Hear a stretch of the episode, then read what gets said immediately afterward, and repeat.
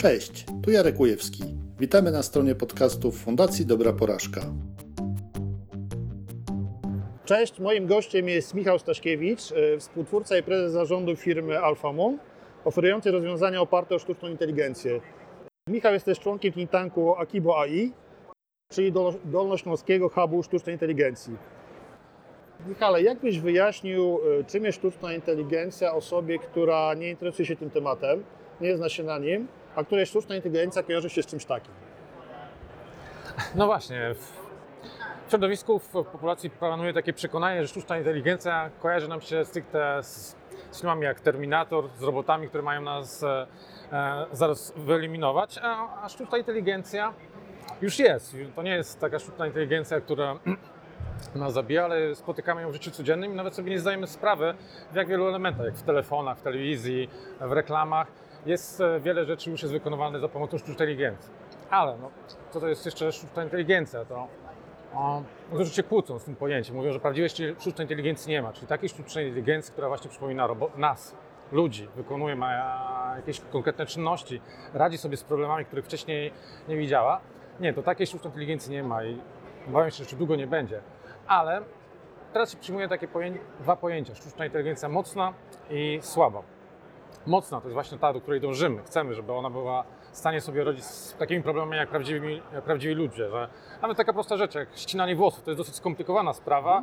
Myślę, że jeszcze długo, długo tego nie opanujemy, ale z kolei ta słaba sztuczna inteligencja konkretyzuje się na konkretnych zadaniach, które są nietrywialne, ale przyczynowo-skutkowe, czyli potrafi badać jakiś temat i na podstawie pomiarów wykonywać czynność. I na przykład a sztuczna inteligencja już sobie lepiej radzi na przykład niż dermatolodzy w wykrywaniu czerniaka albo w diagnozowaniu guza mózgu. No jest już takie sporo przy, przypadków, że rzeczywiście ta sztuczna inteligencja przekracza nasze możliwości. Wyjaśnij krótko, dlaczego w kontekście Fundacji Dobra Porażka mówimy o sztucznej inteligencji.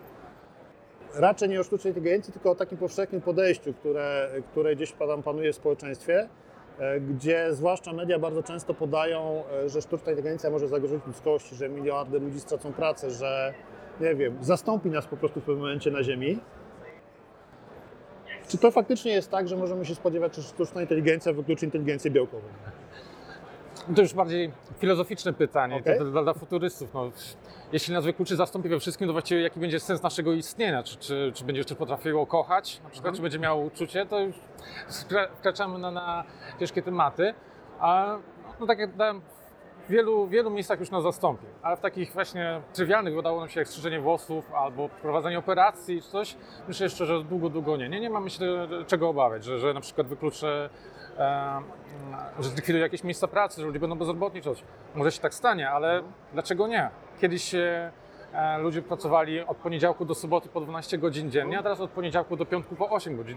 Ten czas pracy na szczęście redukuje. Dlaczego? Może tak jak w Star Treku nie powinniśmy w ogóle pracować, a roboty za nas e, a, a, robić inne rzeczy, a my na przykład poświęcić eksploracji kosmosu. Okej. Tylko to trochę się kłóci z dzisiejszą podstawą gospodarki, jaką jest obrót pieniądzem. No nie chciałbym... Ja wiem, że to jest temat rzeka swoją drogą, ale wróćmy e, do tematu No tak, bo to jest ryzyko. Czy, czy Tak. potrafimy sobie e, funkcjonować i mieć aspiracje, jeśli na przykład nie ma tego, jeśli za co, czegoś nie dostajemy, że możemy mieć lepszy samochód od kogoś, ładniejszą żonę, no, Okej.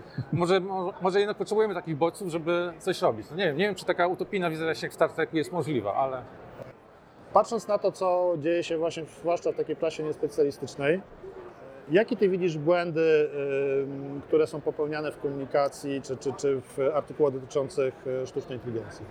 No ja wiem, że wiele osób się kłóci z tym pojęciem, że ta sztuczna inteligencja to jest nadużywane słowo. My też jako firma na początku nie chcieliśmy tym epatować, że jesteśmy AI, e, firmą, która roz, oferuje rozwiązania AI, tylko że machine learning, ale dla ludzi to nie było do końca zrozumiałe.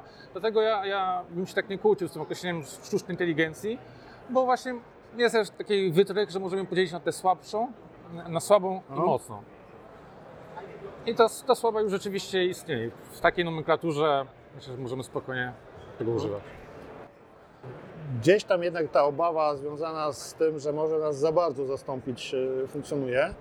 E, Biorąc pod uwagę też pewne inne wynalazki, które się pojawiły w historii, które przyniosły za sobą pewne zagrożenia, Co możemy w tym obszarze zrobić jako społeczeństwo, czy jako osoby, które zajmują się tym, żeby eliminować pewnego rodzaju zagrożenia, żeby one po prostu nie wystąpiły, tak? żeby nie doprowadzić do, jakiejś porażki. Znaczy, jeśli chodzi o takie zagrożenie typowo, że zabierze nam miejsca pracy, tego bym się nie obawiał. Zagrożenie jest takie, no, przede wszystkim na przykład militarne. Mhm. Że, że ta sztuczna inteligencja będzie wykorzystana w dronach, śmiercionośnych dronach, samojezdnych, nie wiem, czołgach. Jest, e, jak temu zapobiec? No, jest taka niepisana zasada między firmami zajmującymi się sztuczną inteligencją, że nie robią, e, nie oferują rozwiązań dla wojska. Mhm. Ale no, te, też mamy jakieś środowisko się obraca, że, że wojsko nie ujawnia swoich postępów w rozwoju AI i oni już są, niektórzy mówią nawet 5 lat do przodu zaawansowani w porównaniu do tego, co, co pokazują na światło dzienne. Chiny. Chiny strasznie dużo inwestują pieniędzy i to też jest zagrożenie. Oni teraz mają, niedługo będą tak robili, że ludzi, swoich ludzi, naukowców będą wysyłali na wszystkie konferencje, ale nie będą im pozwalali publikować na zewnątrz. Będą zamykali rynek i to będą traktowali jako dobro, e, dobro narodowe, tę tę wiedzę o AI. A jeszcze jakieś zagrożenia? No są zagrożenia, znaczy to już jest też taka ciekawa rzecz. W Stanach na przykład już jest wykorzystywany system, który określa wysokość wyroku dla zasądzonego. Mhm. Tam sędzia dalej mówi, czy jest winny, czy niewinny, ale już jeśli chodzi o, wyznaczenie, jak długo on ma tam siedzieć w wię- w więzieniu, to już AI jest w stanie sobie z tym radzić i już tam proponuje, jaki ma wyrok. Ono to robi się oczywiście na podstawie danych historycznych, coś, no ale pojawia się ryzyko, to często się teraz mówi, bi- biasu. Czyli tego, jak te dane zostały wcześniej wyuczone i czy wszystko zostało uwzględnione, bo może się okazać, że o, nie ukrywajmy, na przykład jeśli będzie ciemnoskóry, Mhm. to z reguły może na przykład dawać o dwa lata więcej, no bo na przykład statystycznie jest duża recydywa czy coś, ale, ale na przykład nie zdążył uwzględnić, że on mieszka w normalnej na przykład białej dzielnicy, ma dwójkę dzieci, żonę, jest ten, zdarzyło mu się i nie ma ryzyka recydywy. I to jest ten bias na przykład. Jedna firma, chyba Google czy coś, chciała, żeby AI wybierało kandydatów do Rady Nadzorczej za pomocą, znaczy no, żeby AI wybierało kandydatów do Rady Nadzorczej. No, żeby równe szanse były i ten. No i się okazało, że ten algorytm nigdy kobiet nie wybierał, bo patrzył na dane historyczne, że w radach nadzorczych było zawsze mało kobiet. I on się na, tej- na tej podstawie wyuczył, że kobiety są słabym kandydatem i to dalej tę wiedzę mm, przekazywał dalej. Co można zrobić, żeby sztuczna inteligencja nie popełniała takich błędów? Znaczy z jej punktu widzenia to nie są błędy, tak? Ale to są błędy z naszego punktu widzenia. No po prostu trzeba mieć wciąż na uwadze i przy uczeniu tego algorytmu dbać o odpowiedni rozkład e, próbki danych, bo no, jak działają w ogóle te wszystkie algorytmy sztucznej inteligencji, machine learningu, one są po prostu karmione, karmione straszną dużą ilością danych. Prawda? To, to jest klucz tego. Bez danych to ciężko mówić o, o sztucznej inteligencji, to, to jest mało takich algorytmów.